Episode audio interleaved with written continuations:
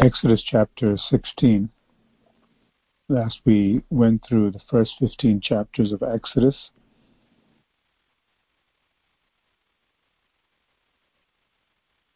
And in chapter 15, let's see the Song of Moses and the promise from the Lord that he will heal all our diseases.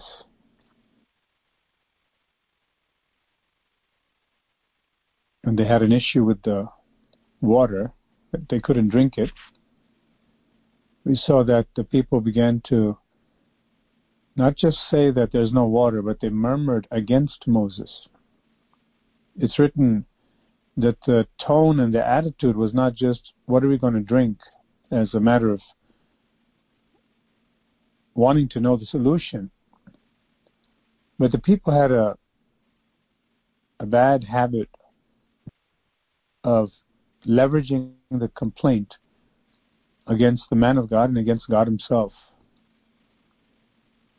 This is the very thing that God says not to do when he says this is the kind of attitude that developed in these people and they kept at it. And God had to destroy them. And that's written very clearly in the New Testament. Let us not be as some were who murmured, who complained. And God had to punish them. Many open doors we can have in our lives, but it's important for us to step back and reflect what the causes are for certain things happening, then seek to eliminate the cause if we are tied to that cause, to see why things are happening. Many people go through life, Christians, who think that everything is God's will or God allowed it because there's a greater purpose. The greatest purpose of any trial is to get us to come to an end of ourselves and to depend upon God completely. But to relearn the lesson over and over and over again is not efficient at all. And we end up shortchanging ourselves. When God wants to bring us to Canaan, we can be stuck in the wilderness. Now, these people just came out with a mighty deliverance from Almighty God, with an outstretched hand. His mighty arm delivered them and they sang the song. They triumphed in God's triumph. Going back to chapter 15, verse 22, you see, so Moses brought Israel from the Red Sea, and they went out into the wilderness of Shur. And they went three days in the wilderness and found no water. Now, when they came to Marah, they could not drink the waters of Marah, for they were bitter. Incidentally, we have a water situation here for the past um, almost a week now, where we can't drink the water because of some pipe um, breaking. The town has to send out send out samples and they have to check the samples and then they have to get clearance from the health department. But in the midst of our situations, we can have the Bible in one hand and have our present day, day to day experiences on the other hand, and never the twain shall meet. We can have such a philosophy, like East and West. Never, never the twain shall meet. That's something God alerts us to. We heard recently that we ought to remember what we hear, we ought to meditate, we ought to apply, we ought to take it to heart, everything we hear. And if we can't remember it, then perhaps it's a clear signal that we're not paying attention. Anything with the Word of God, with our lives, if we don't pay attention, then we'd have to relearn the lesson and we start to backtrack and see why, where we've failed. The people of Israel couldn't do that because they were thinking they were leading themselves. They gave lip service to God when things seemed to be nice and sunny, everything was fun. They can praise God when things went sour or there was a challenge or a trial. Instantly they turned against God, against Moses. They didn't question in an innocent way, Lord, why is this happening? Please show me. Do I have anything to do with this at all? But they began to complain. That's one thing. The other thing is when somebody does ask, Lord, what's happening, and they don't dare complain against God and blame God or blame the servants of God, they've learned that lesson. But then they're not honest. Immediately they give themselves as if a child can grade himself or herself with that report card at the end of the marking period and give myself all A's and bring the report card to the parents. Pure deception. Inasmuch as the Bible says, not the one that commends himself is commendable, but the one whom God commends. God is the one who grades us. So when I say, or when we say, Lord, why is why are certain things happening? As we're comparing this and learning from what we're reading in the Word of God this morning. And show me, Lord, whether my attitude is right and whether I'm honest. Do I have anything to do with it? This trial, this challenge, this problem. If I can sit quietly before the Lord, ask Him to check me, not me check myself and grade myself, give myself flying colors and go out the door and blame everybody else. This was a problem with the children of Israel. God recorded it so that we can learn from it. Everything in the scriptures. We may go through the minor prophets as we did, some of them in church. Some months ago, Jonah, then Nahum, and then recently Haggai. We can get that head knowledge, but it has to come into the heart. We say, Lord, how does Haggai apply to me? How does Jonah and Nahum apply to me? How does this Exodus story, this truth, this history, apply to me? How does chapter 15 apply to me? They came three days into the wilderness. They found no water.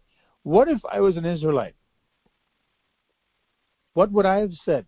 How many Christians would immediately complain?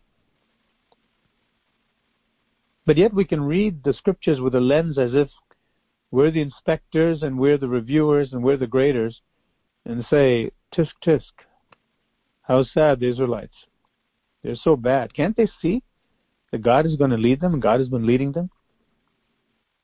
And yet, when a challenge comes to us, something goes wrong, immediately we can resort to our own devices and begin to think a million thoughts about who to blame and what Instead of saying, Lord, I'm in your hands. First question is, have I anything to do with this? Mm, don't be so quick to let yourself off the hook because inevitably God will drag us back in with his staff, with that hook into the wilderness to learn the lesson. Better to say, Lord, the waters are bitter do I have anything to do with it? God was spoken. The waters are bitter. We're in the wilderness. We just escaped, but there's no guarantee here of anything being comfortable. Already, we just started the journey looking for the promised land, and we have this trouble. Waters are bitter. What should we do, Lord? Instead of that, why did you bring us here? How could you do this, Moses? In this instance, we learned last time the exceeding patience of God. He just gave such an Im- immense deliverance for them. Do you think he was happy? Because it's not recorded that he said anything. How was the Trinity feeling about this incident? How was the Godhead Father, Son, and Holy Spirit feeling about this? That the people that he just rescued, keeping his promise, so faithful to Abraham and to everyone here. Few days into the wilderness, begin to act like there's no God. That they don't have God, that God didn't do anything for them. It would have hurt the Lord.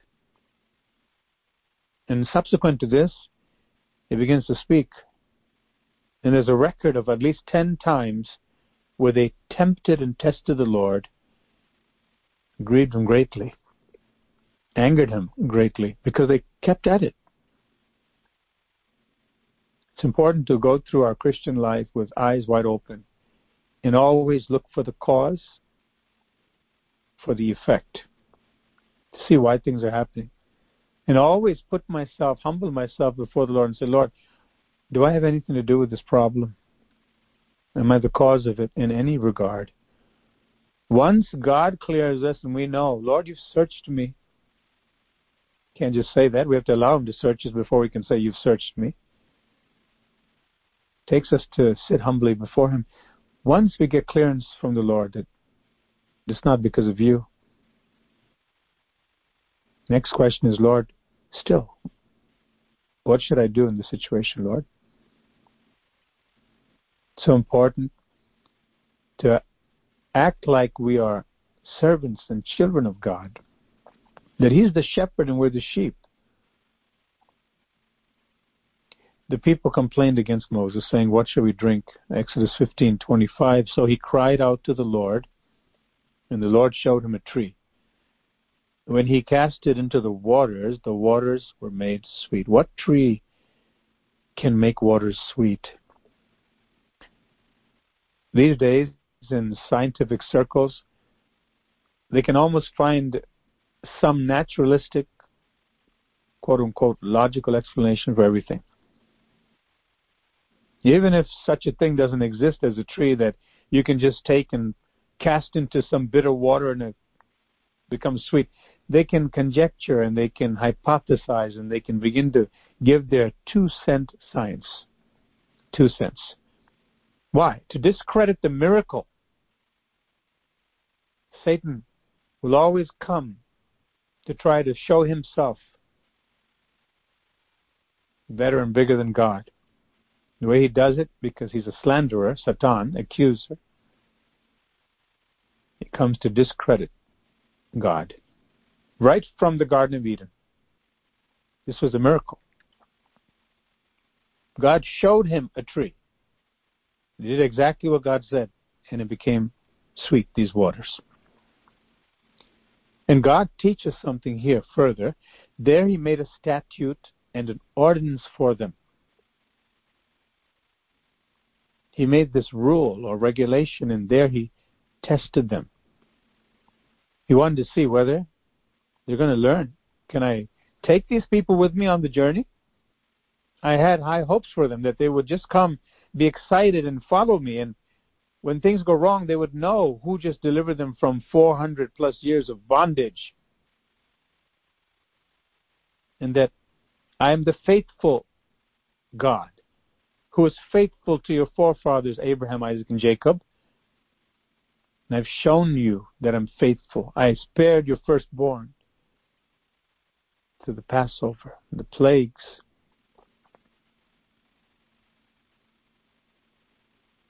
God begins to sift them and test them to see whether they will come, listen, so He can bless them. It says here He tested them. And He gives this promise and a condition. The Lord said, If you diligently heed the voice of the Lord your God, number one. Secondly, and do what is right in his sight. Thirdly, give ear to his commandments and keep all his statutes. We stop right there. Did God just say, keep all his statutes, all his rules, all his regulations? These people don't even know about the cross. They don't know about Calvary. They don't know about grace as we know it. isn't this being a little too hard? They just came out of bondage. They haven't even received the law at Sinai yet. Notice what God says. He expects them to work hard, strive with everything that's within them. To do what? Heed the voice of the Lord their God. To check themselves, to see what God told me to do, am I doing it? And do what's right, not in my sight, but in my God's sight. And give ear to His commandments. And keep all His statutes.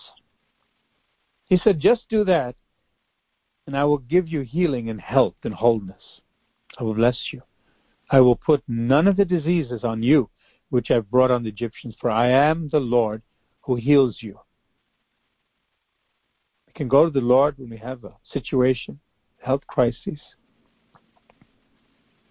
health crisis or crises, whatever it is, come to the Lord.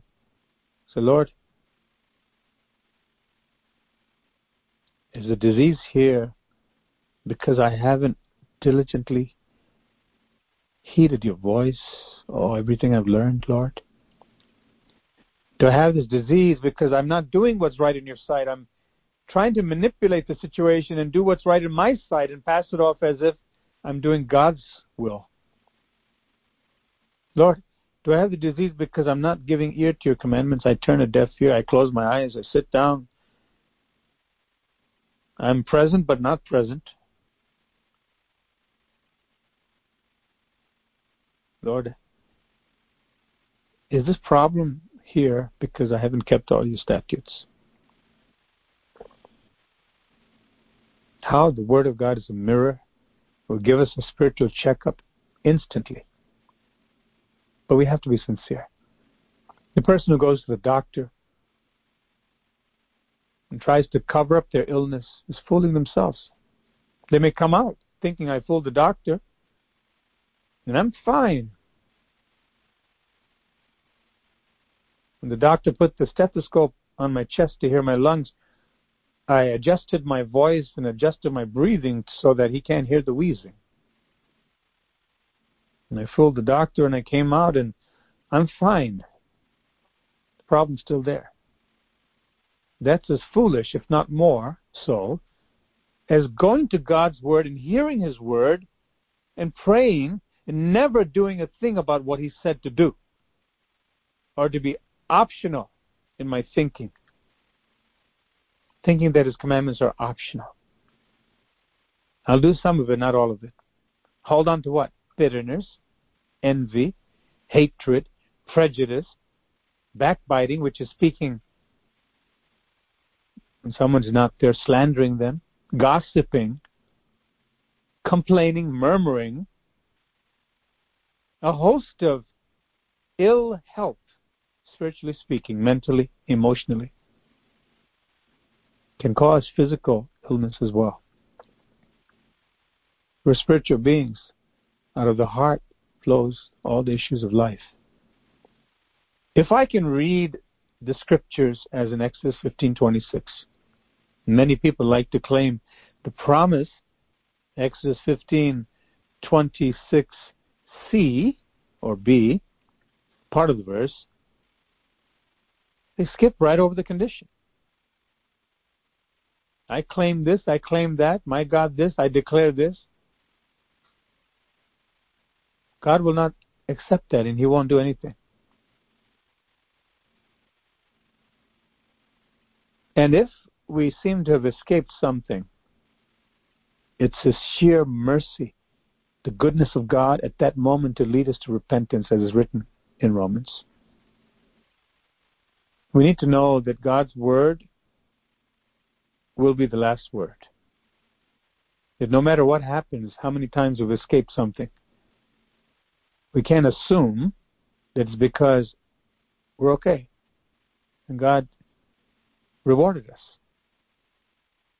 Many times it's God's grace to get us to think, I don't deserve this, and yet my God did it for me.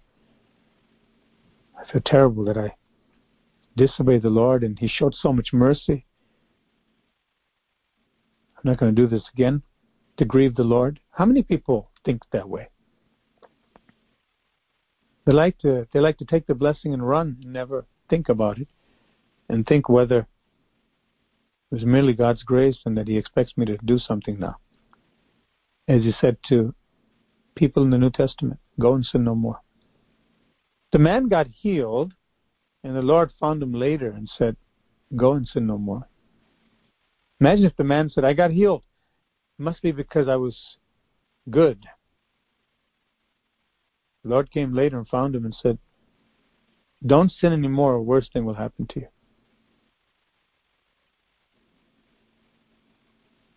If I can go through these scriptures and say, Lord, truly I've diligently listened to the voice of the Lord my God.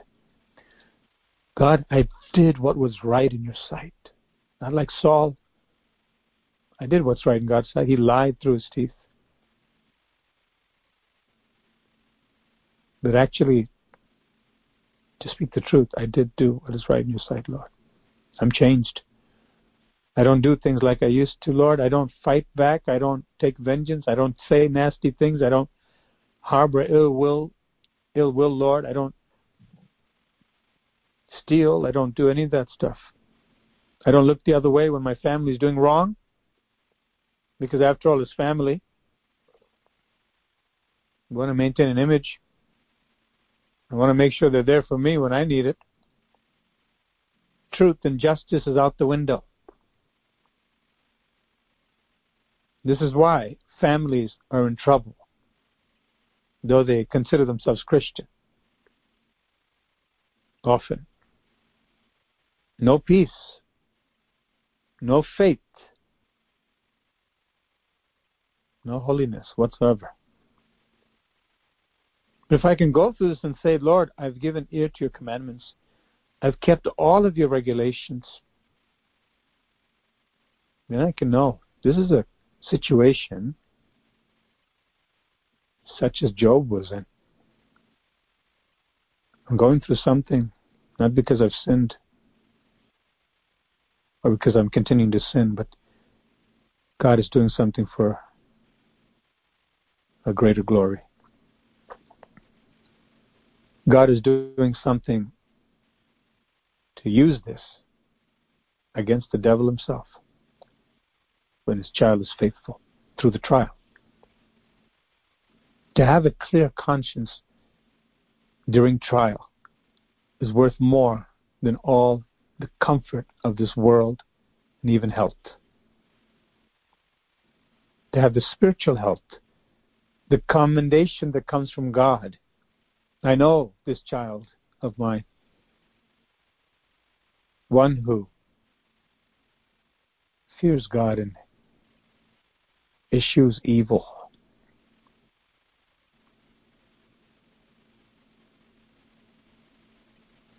The Apostle Paul was walking right. He was being used mightily of God. They took the handkerchief from his body. People got healed instantly.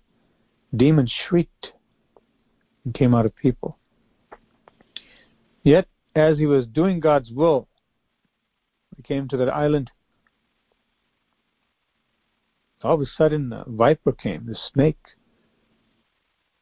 got a hold of his hand, his arm. And the people thought this man is a bloody man. Look at that. He's sick. He's going to die. He's not right. Watch him. They thought he's going to swell up and he's going to die.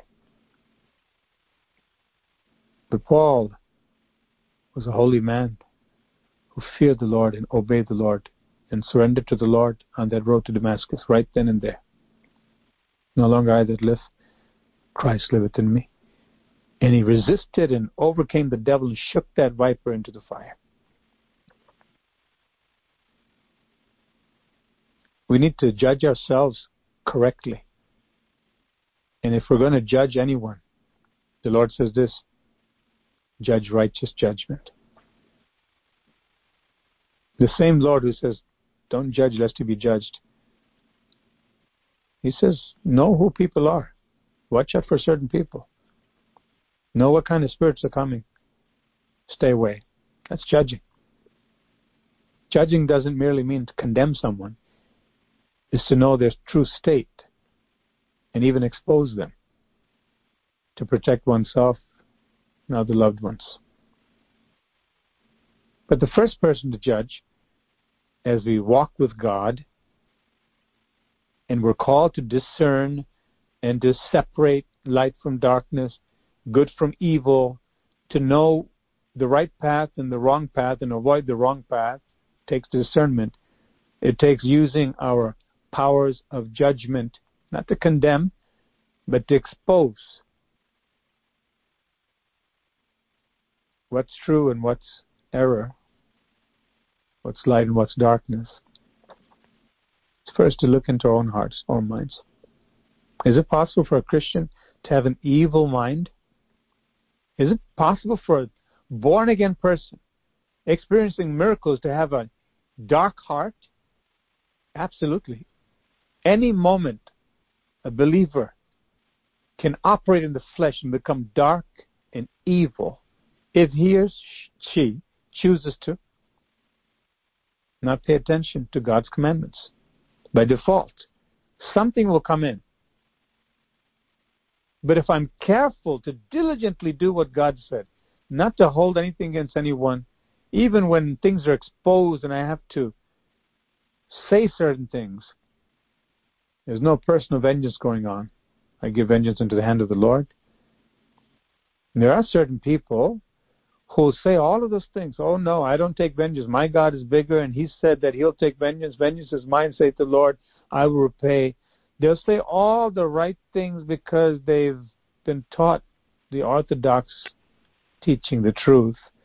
But in practice, evil heart, dark mind, dark mind, evil heart.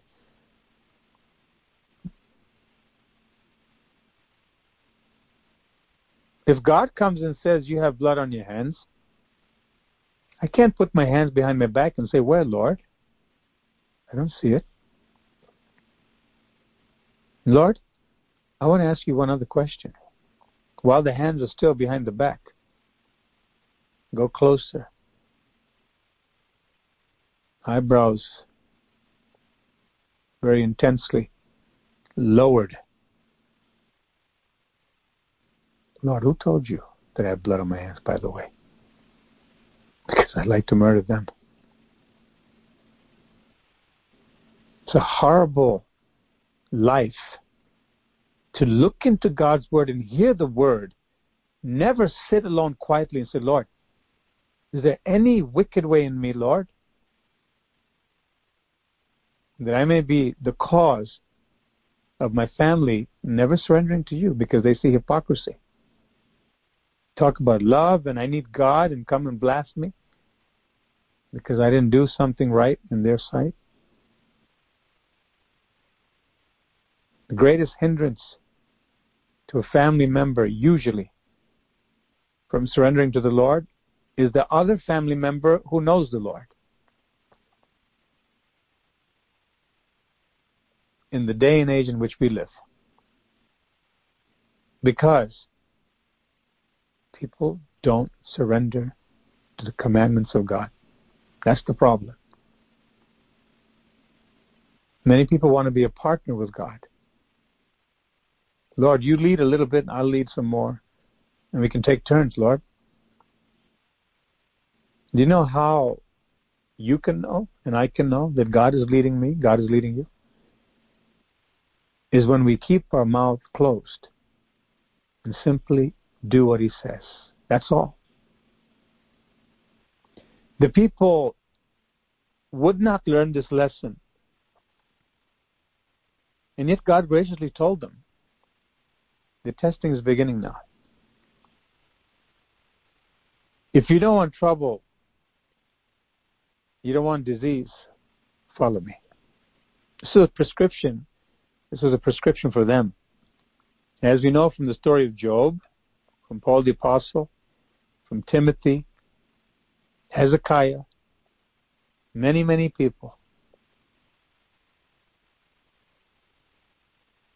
who had diseases, afflictions, trials, attacks from the devil. They were walking upright. But you see, their clear conscience could cause them to cry out to God for deliverance have faith that God will come through. Then they came to Elim, where there were 12 wells of water and 70 palm trees, so they camped there by the waters. If we think about it, three days into the wilderness, they began to murmur against God, murmur against Moses. To murmur against Moses is to murmur against God because God was the one who was working through Moses. So they were murmuring against God. Imagine if they didn't murmur and they said, It's been three days, Moses. Everyone, it's been three days. We have no water. Moses, can you please pray to the Lord? Can you ask him what's happening?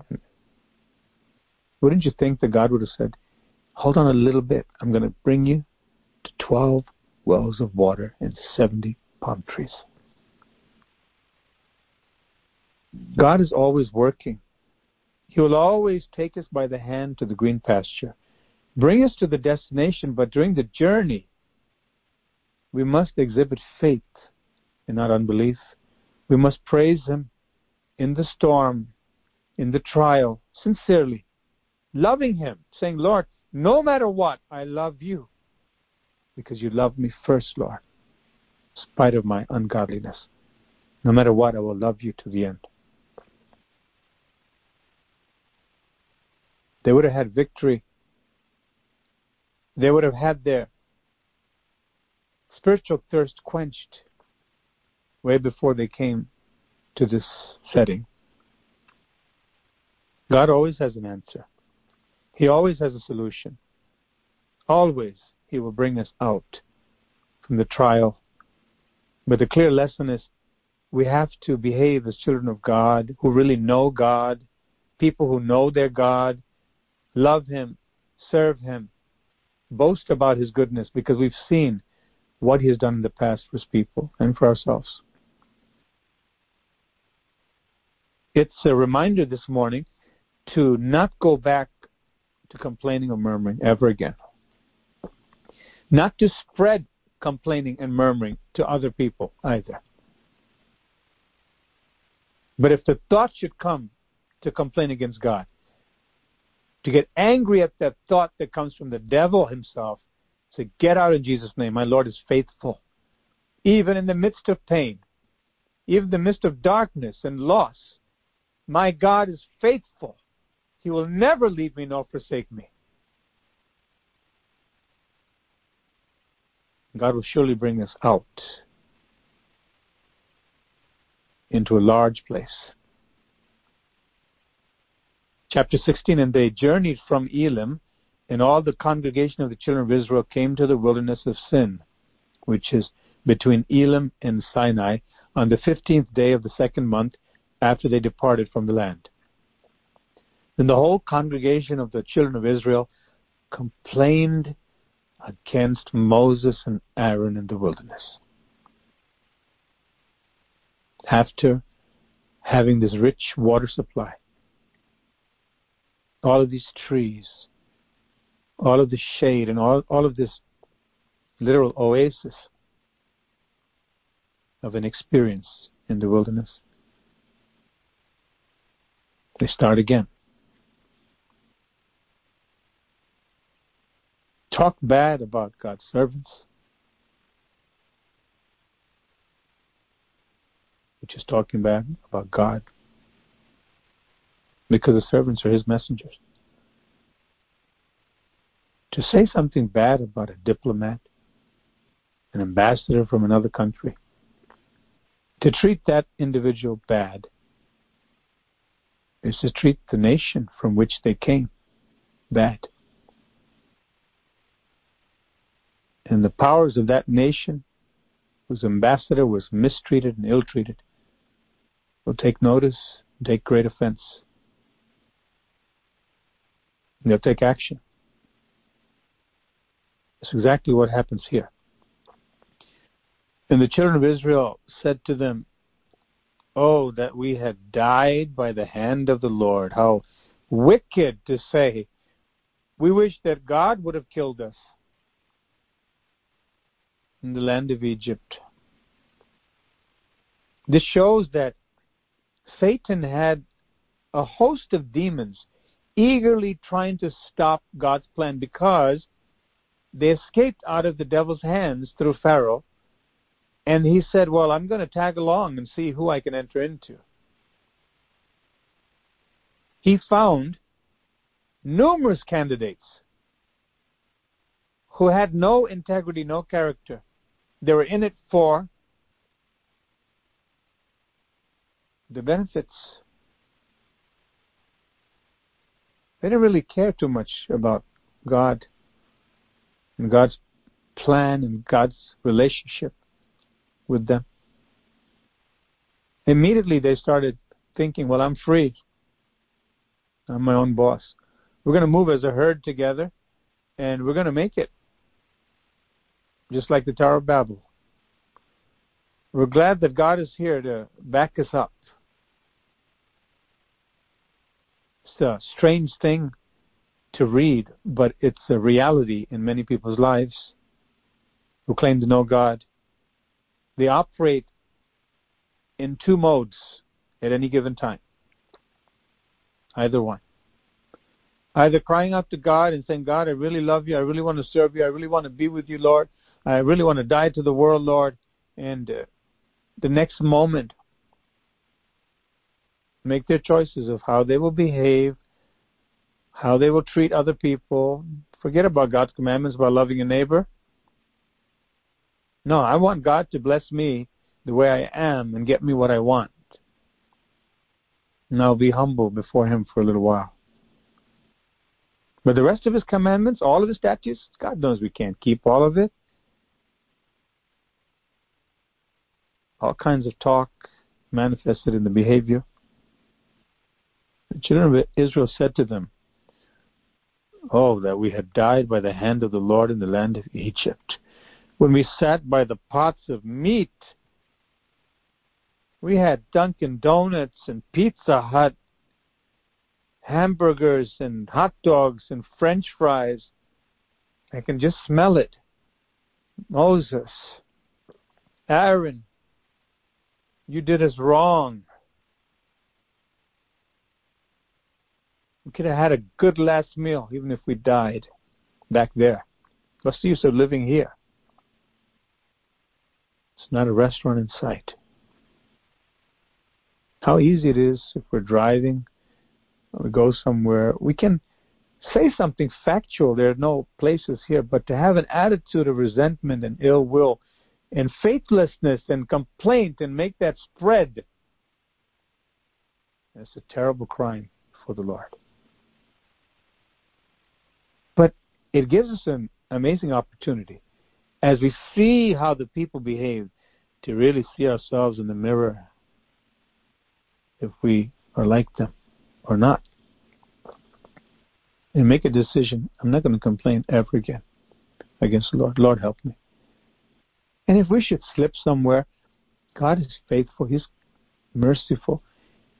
How many times has He forgiven you and me? How many times? He told Peter, 70 times 7 is forgiven us thousands upon thousands and millions of times. But for the sincere person who really wants to please the Lord Jesus, not be a man pleaser with lip service and eye service,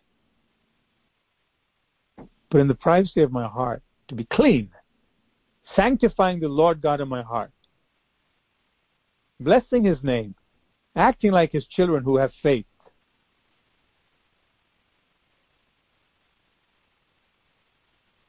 Not complain against him. Watching my words, knowing that it's going that route. I'm going to stop right here. No more words from me because I can see how the devil's trying to get into my mouth. The devil can get into Christians' mouths if they're not careful, if we're not careful, just like he did with Peter. So the lessons here are numerous. But what we need to pay attention is what God said in the previous chapter. Diligently heed. Make every effort to remember point by point what the Lord my God told me to do and what He told me not to do. Make sure right before Him. That's a great day. If I obey God, no matter if a tornado struck, earthquake, Wall Street collapse, whatever, if I can get through a day knowing that I please my God, I did not complain against Him, I did not do my neighbor wrong, I sought to do God's will, that's a successful day, no matter whatever else happens. They go further when we sat by the pots of meat and when we ate bread to the full. They were beaten. They were humiliated. All of a sudden, they have this illusion that we were dining like kings over there. Have you ever heard people like that? We've heard many, unfortunately, as we counsel people. They have spiritual amnesia, not only forgetting God's word and what God did for them, but they also go into hallucination where they think that, you know, I was better off in that other place that God told me to get out of. They get deceived because no fear of God. Notice what they say, for you have brought us out into this wilderness to kill us, to kill this whole assembly with hunger. What are they doing? As they say this to Aaron Moses, they're telling God, God, He came and He took us out of bondage so He can kill us out here. And the Lord said to Moses, notice God doesn't immediately say, foolish people, evil people. I'm gonna I will kill you right now. Is what you say I will do? God is not like that. He waited and waited and waited. Here he says, Behold, I will rain bread from heaven for you, and the people shall go out and gather a certain quota every day, that I may test them, whether they will walk in my law or not. In the book of Revelation, it says, The eyes of him who searches the hearts and reins.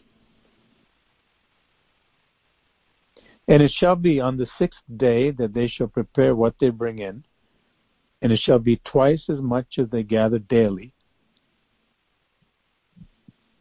Then Moses and Aaron said to all the children of Israel, at evening, you shall know that the Lord has brought you out of the land of Egypt.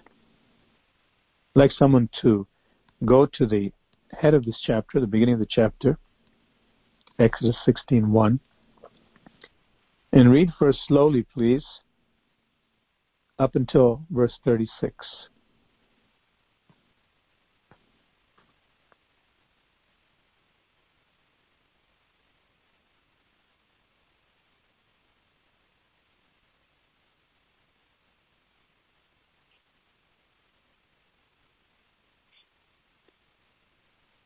Exodus chapter 16, NKJV version. And they journeyed from Elim, and all the congregation of the children of Israel came to the wilderness of Sin, which is between Elim and Sinai, on the fifteenth day of the second month after they departed from the land of Egypt. Then the whole congregation of the children of Israel complained against Moses and Aaron in the wilderness and the children of Israel said to them, Oh, that we had died by the hand of the Lord in the land of Egypt, when we sat by the pots of meat, and when we ate bread to the full. For you have brought us out into this wilderness to kill this whole assembly with hunger. Then the Lord said to Moses, Behold, I will rain bread from heaven for you and the people shall go out and gather a certain quota every day, that I may test them, whether they will walk in my law or not. And it shall be on the sixth day that they shall prepare what they bring in, and it shall be twice as much as they gather daily. Then Moses and Aaron said to all the children of Israel, At evening you shall know that the Lord has brought you out of the land of Egypt. And in the morning you shall see the glory of the Lord, for he hears your complaints against the Lord. But what are we that you complain against us? Also Moses said, This shall be seen when the Lord gives you meat to eat in the evening, and in the morning bread to the full. For the Lord hears your complaints which you make against him. And what are we? Your complaints are not against us, but against the Lord. Then Moses spoke to Aaron, Say to all the congregation of the children of Israel, Come near before the Lord, for he has heard your complaints. Now it came to pass, as Aaron spoke to the whole congregation of the children of Israel, that they looked toward the wilderness, and behold, the glory of the Lord appeared in the cloud. And the Lord spoke to Moses, saying, I have heard the complaints of the children of Israel. Speak to them, saying, At twilight you shall eat meat, and in the morning you shall be filled with bread. And you shall know that I am the Lord your God. So it was that quails came up at evening and covered the camp, and in the morning the dew lay all around the camp. And when the layer of dew lifted, there on the surface of the wilderness was a small round substance, as fine as frost on the ground. So when the children of Israel saw it, they said to one another, What is it? For they did not know what it was. Then Moses said to them, This is the bread which the Lord has given you to eat. This is the thing which the Lord has commanded, that every man gather it according to each one's need, one omer for each person, according to the number of persons, that every man take for those who are in his tent. Then the children of Israel did so, and gathered, some more, some less. So when they measured it by omers, he who gathered much had nothing left over, and he who gathered little had no lack. Every man had gathered according to each one's need. And Moses said, Let no one leave any of it till morning. Notwithstanding, they did not heed Moses but some of them left part of it until morning, and it bred worms and stank. And Moses was angry with them. So they gathered it every morning, every man according to his need. And when the sun became hot, it melted. And so it was on the sixth day that they gathered twice as much bread, two omers for each one, and all the rulers of the congregation came and told Moses.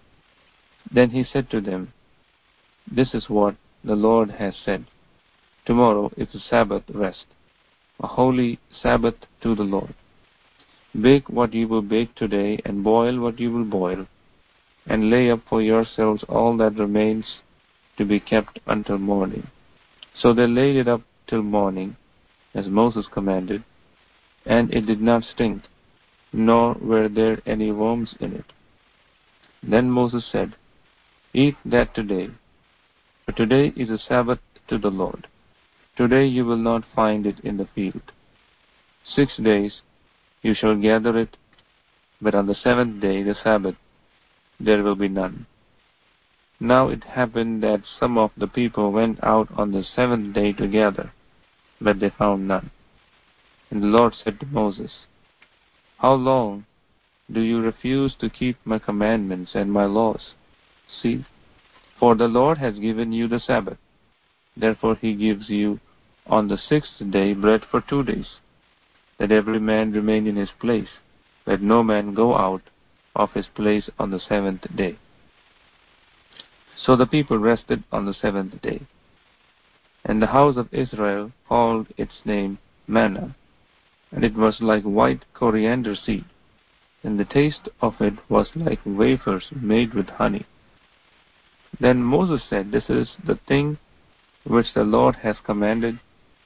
Fill an omer with it to be kept for your generations, that they may see the bread with which I fed you in the wilderness when I brought you out of the land of Egypt.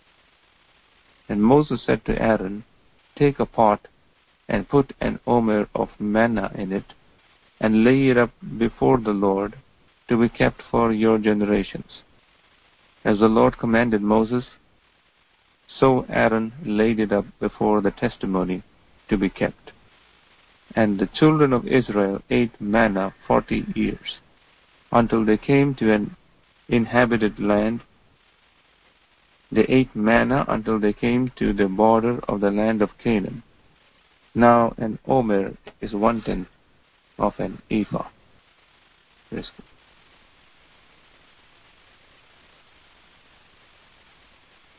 Praise the Lord.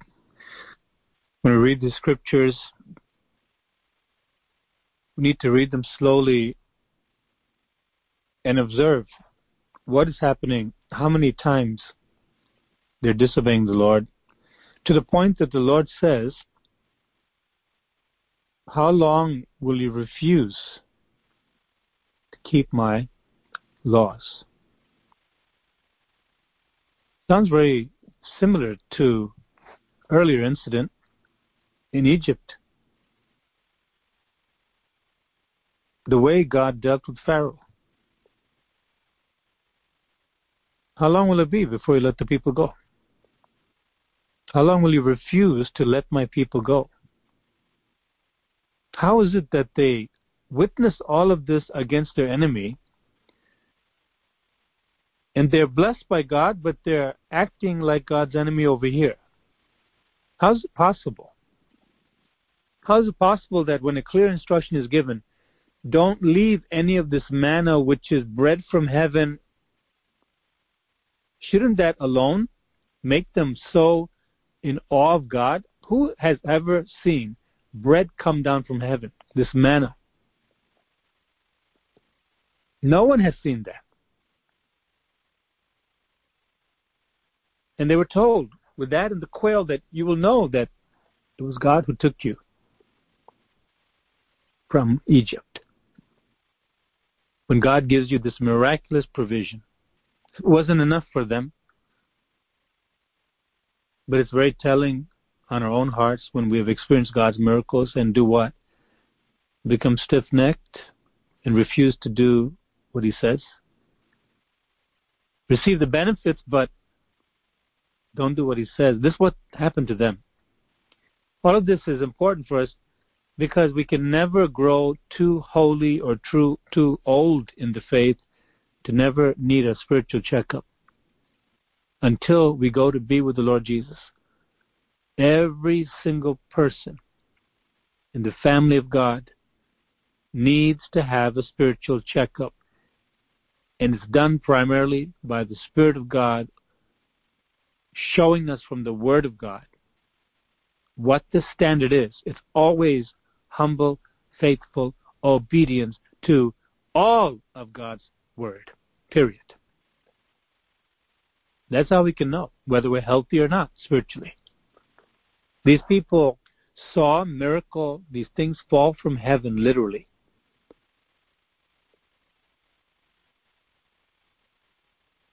And they were told, do not keep it till the morning. What did they do? Exactly the opposite. Moses got angry. Some of them challenged that.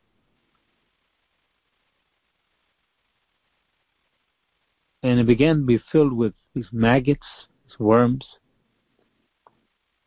It went bad very quickly.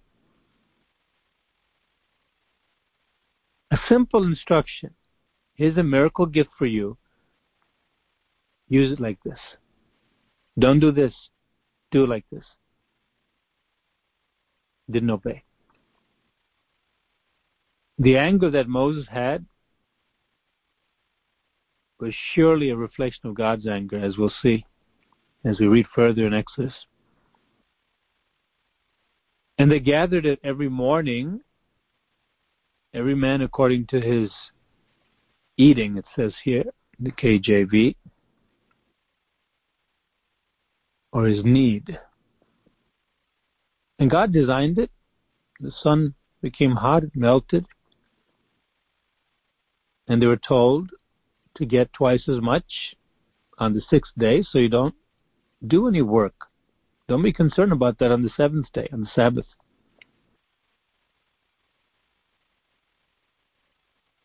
And they did opposite to that also. Started looking for the manna on the seventh day.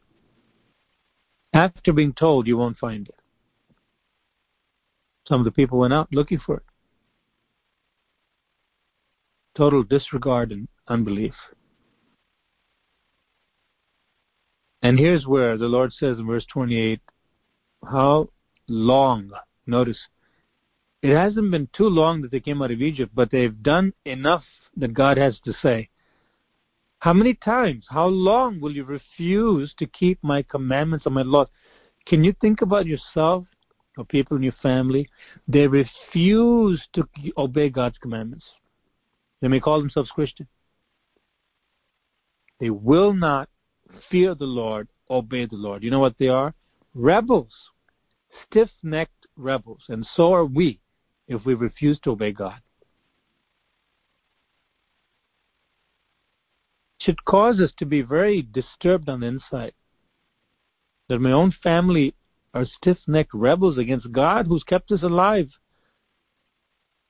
And although we have to be the light and show love, there should be a cry from within. Remember the sermon on Nehemiah, at least a year ago, maybe a year and a half ago. But being very concerned about the spiritual welfare of our loved ones before it's too late. Make sure we're right with God and cry out to God like Nehemiah did.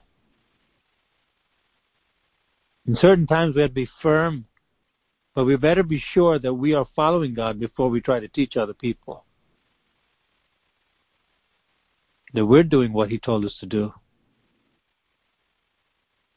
Nehemiah went and he pulled the hair of certain people. We think, my goodness, why would somebody do that? He was filled with fury because they were intermarrying with pagans, bringing demons into their midst. People who did not fear God. It wasn't talking about race, it wasn't a racial thing per se.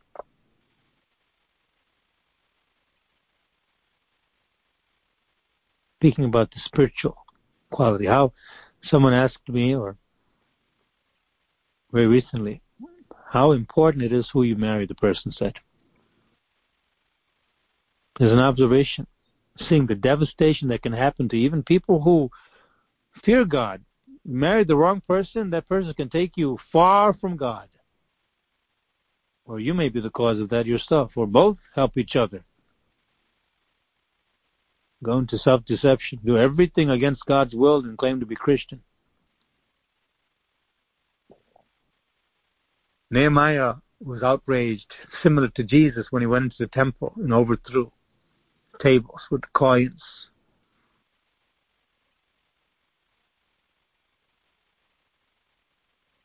We live in a user friendly, soft, deadly church culture. We need to be out of that culture. Live the truth. Be fiercely passionate and loyal to the Lord. Do everything He says by the book, which is summed up in the law of love. loving God loving our neighbor, loving our family, truly. The main thing, keeping the main thing, the main thing, which is the soul. What's the use if we have a reunion and a party and all these things, celebration, whatever it is, whatever the festivity, whatever the occasion?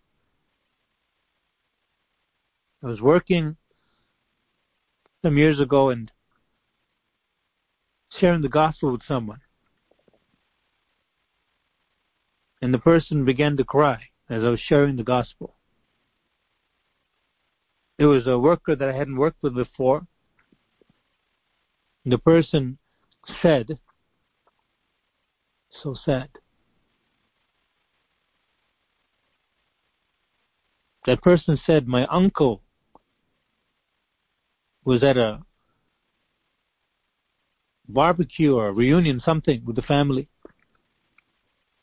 and he had a heart attack as he was eating a hot dog and died. And I was pouring out my heart telling this person the gospel, and come to find out later, this person died also. Suddenly. Same thing. Heart attack. Who can predict what will happen? Because we're used to, we're programmed to think that I can plan for tomorrow and think that this is going to happen and this will happen and this another cycle that comes. You see, 24 hours, seven days a week, 12 months, year after year. But that natural cycle is brought to a complete halt and a person enters into eternity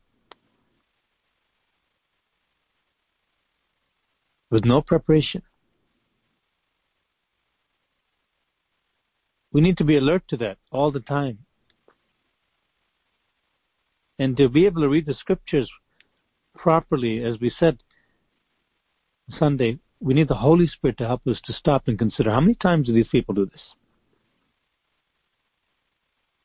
And then take it from there and say, how many times am I doing this? Refusing to keep God's word. Then my family. Nehemiah was far removed from Jerusalem. He was well to do. But when he heard the condition of his people,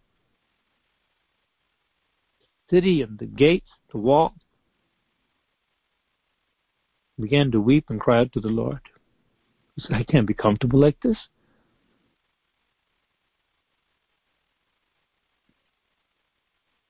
And his intercession was heard by God. The Lord says, See, for the Lord has given you the Sabbath. Therefore, He gives you on the sixth day bread for two days. There are people who work overtime. Overtime per se is not wrong. We had visitors in our church. We can only call them visitors, although they came for probably almost a year or a year when we first started the church.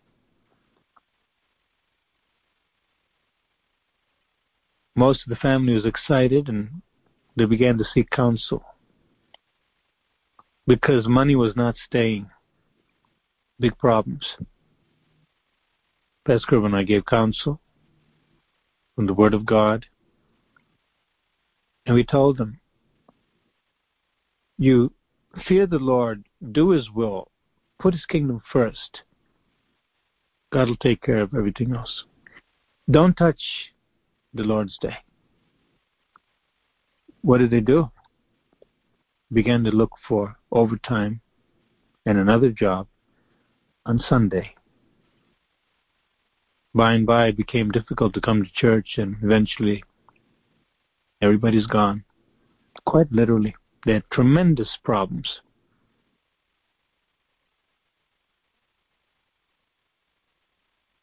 We have to be people who operate according to God's word, kingdom principles, God first. What God says. You see, they were worried we may not have manna. Maybe we'll run out. Or maybe we have to get it while it's good. Store some up even though we're told not to. God has designed it so that we depend upon Him. We grow in faith. They wanted a shortcut. Well, if I have enough manna, I don't have to really look to God, do I?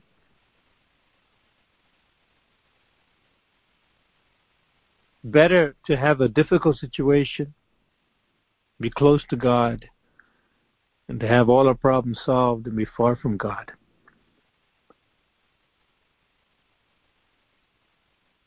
God says honor Sabbath day. Six days you do this. On the sixth day, take it for two days, but don't go out the seventh day looking for it.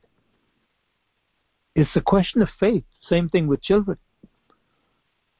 There are quite a number of people we've counseled who would not have children and decided to wait until they were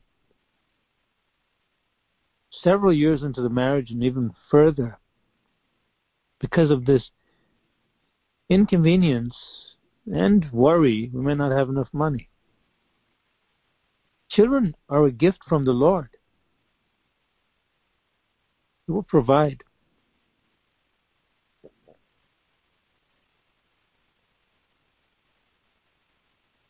There's also the will of man involved. God gives common sense and wisdom. But to say that finances or the lack thereof dictates my obedience or enjoyment,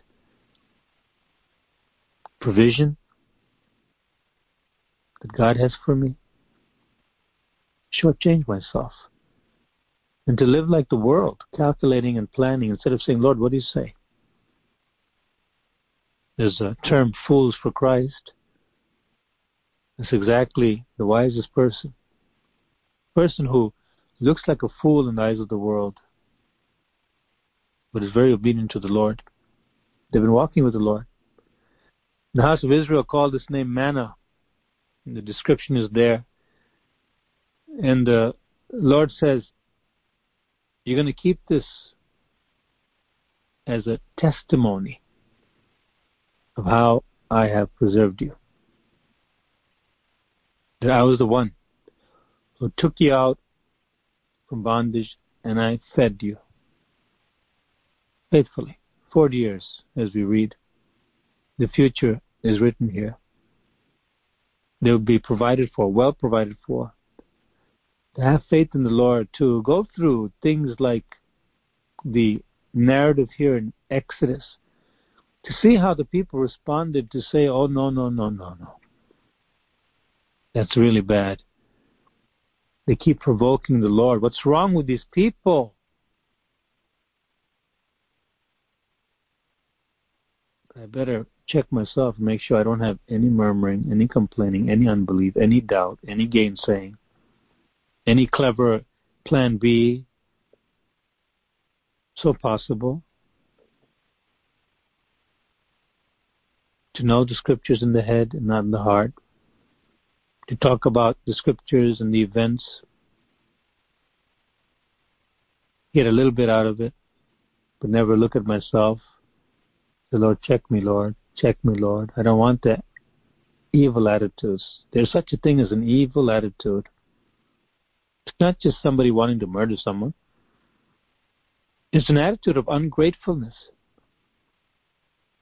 Finding fault with God, with the servants, with God's plan, acting as if the whole world revolves around me, my view of things, and how I feel.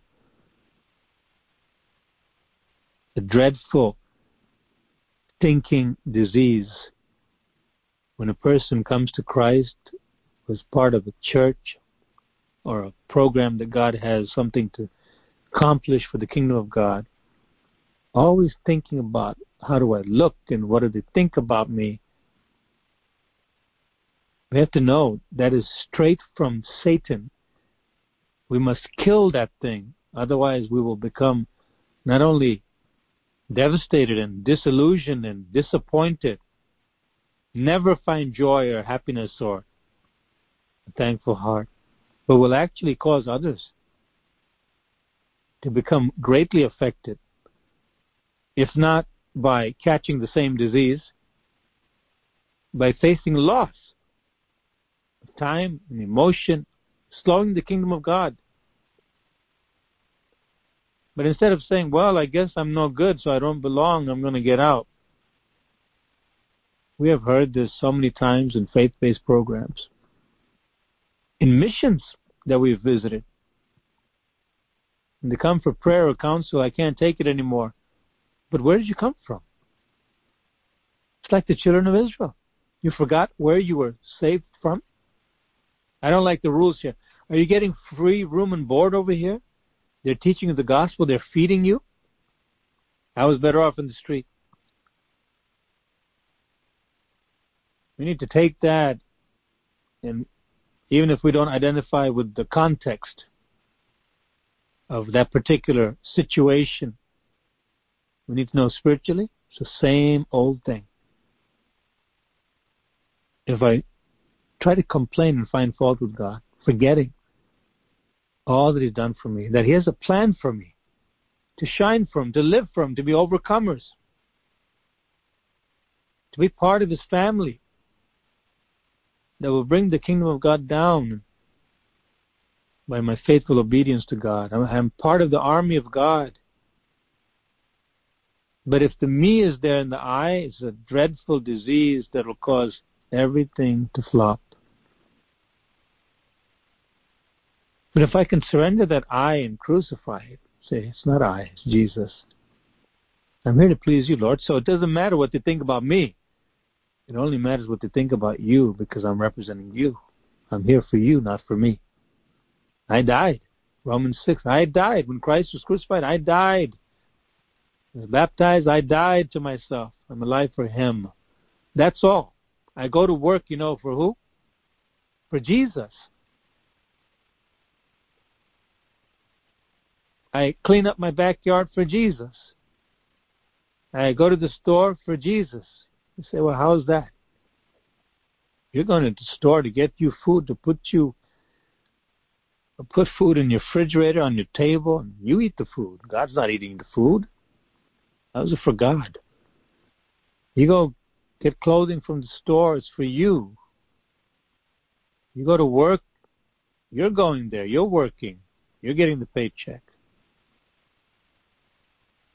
It's very easy to see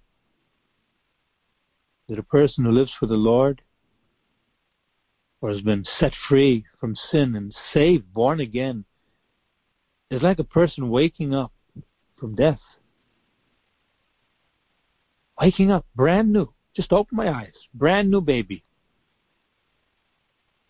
Where does the baby go? It's looking for the mother. Instinctively, feeling for the mother. Instinctively, being nourished by the parent, the mother. Baby doesn't say, I'm going to make my own formula.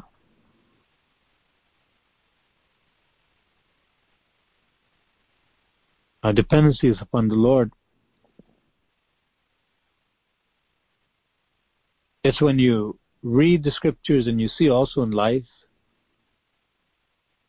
that the ultimate bottom line is, as I read it,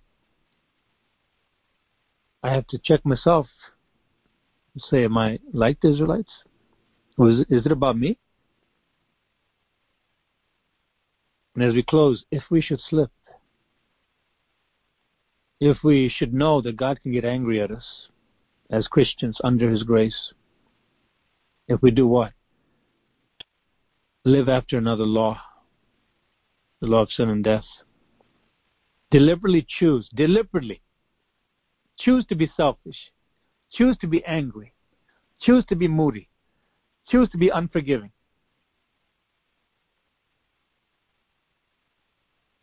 That's a living hell because that's what the devil is about. But to say, I'm going to keep checking myself, You know how people check their weight when they're on some kind of program? Or measure their muscles if they're trying to build muscle? Or count their points if they have reward points from some shopping organization or merchant?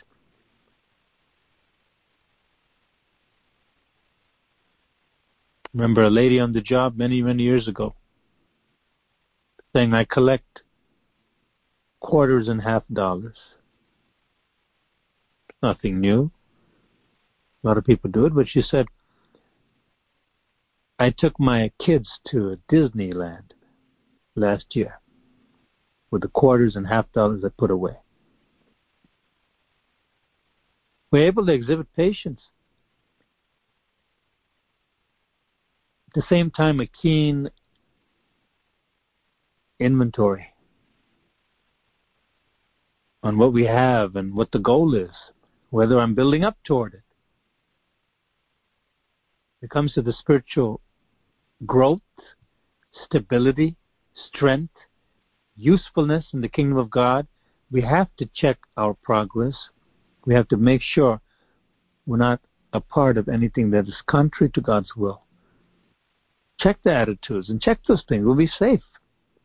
But if I let it go and I begin to wander and meander and take liberties and have a great time because there's no immediate repercussion, I'm, I'm cruising already in the wrong territory. And then when something happens, what happens? Adam and Eve syndrome. He did it, she did it, he did it.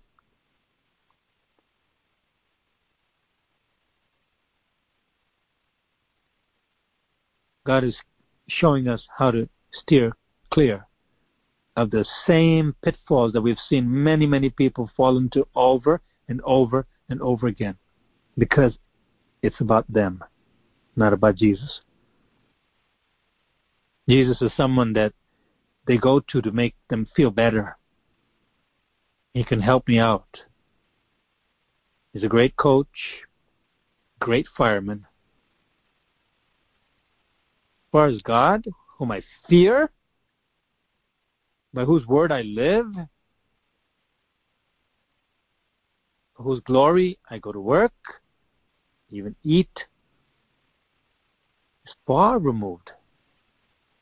But when I come to the scriptures and I see the cautions God has, and I take heed, I can graduate to the next level, and the next level, and the next level. God can rely upon me that I won't speak against him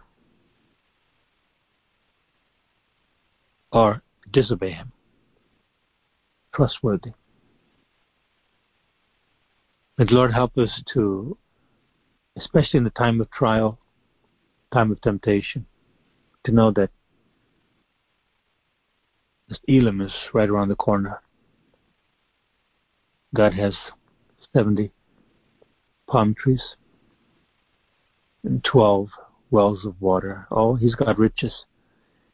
God says, All the cattle on a thousand hills belong to me. All the silver and gold is mine. Truly, God owns it all, not the devil. If the enemy is the God of this world, God is the God of the universe. And even the enemy is under his full control. God comes and gives us talents, minas. He gives us gold.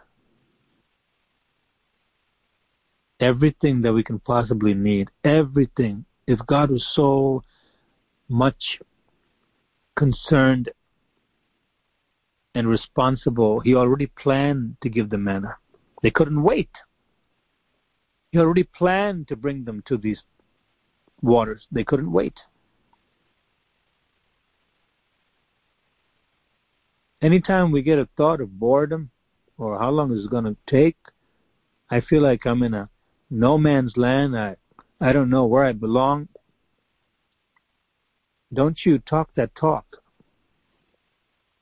because your mouth has been possessed by the devil. If you do, the moment you get that thought and say, curse you in Jesus' name, I belong to Christ. Washed in His blood, God loves me. He's making me an overcomer. And whatever He has for me, it's only going to get better. That's the truth.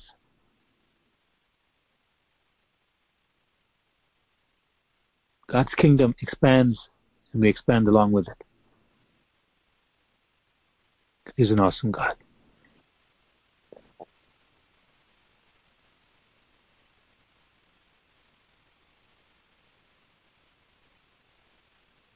Heavenly Father, we thank you.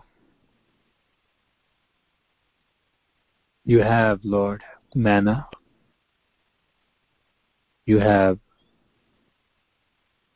crystal clear river full of living water for everyone. I thank you, Lord, that the way you diagnose the people of Israel, the same way you test and diagnose us.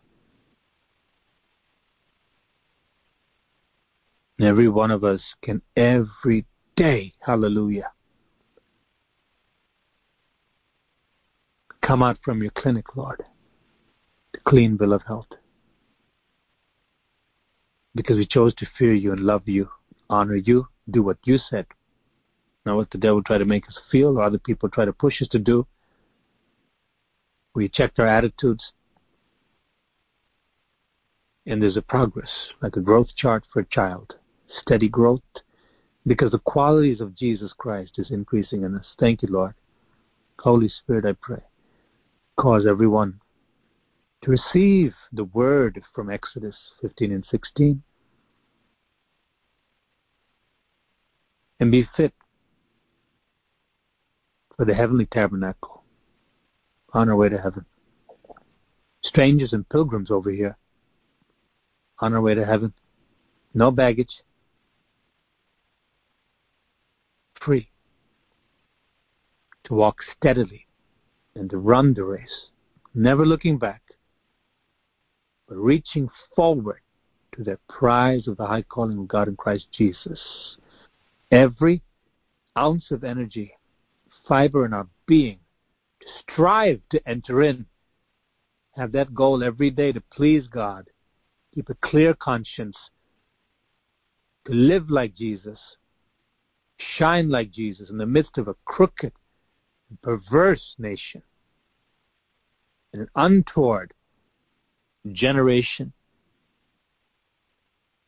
We people, Lord, who will represent God like these 70 palm trees and 12 wells of water, perpetual life and peace.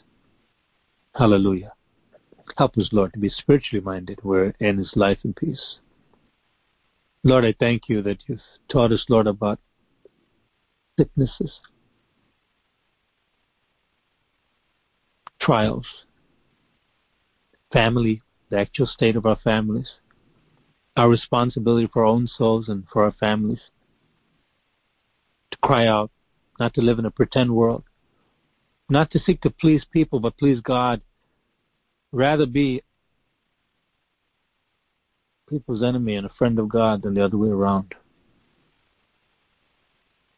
Oh, Father, I thank you, Lord. Each of us have seen death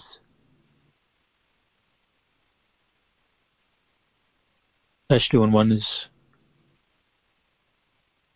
not holy, not ready to meet you. Oh God, my God, help us to keep sober. Help us to fear nothing in this life, not fear death. Because we're walking with the one who conquered death. We're walking with you. Humble obedience. Thank you, Lord. Purge your church, I pray, my God. Purge every person in the church and continue to purge, Lord, that as you add, Father, to the church, till it grows to be a huge tree with many branches, providing rest for many people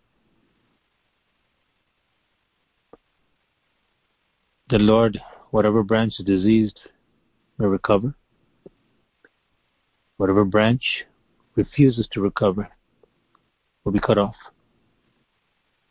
You said, I am the true vine, and my Father is the gardener.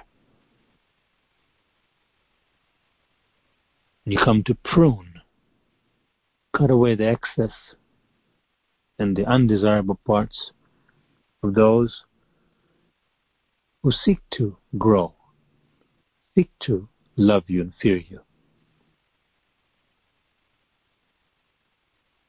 And the others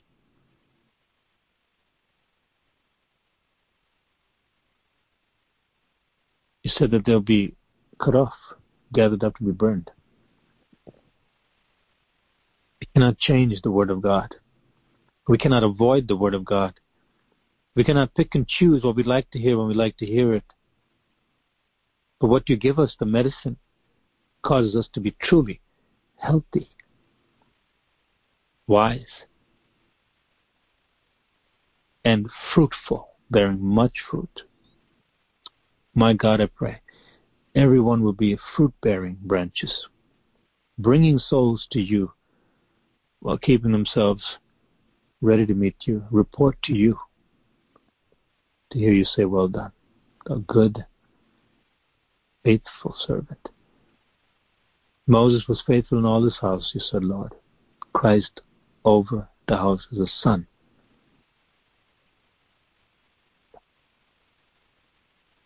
Whose house we are, if we hold steadfast to your truth. Thank you, Lord. In Jesus' name, amen.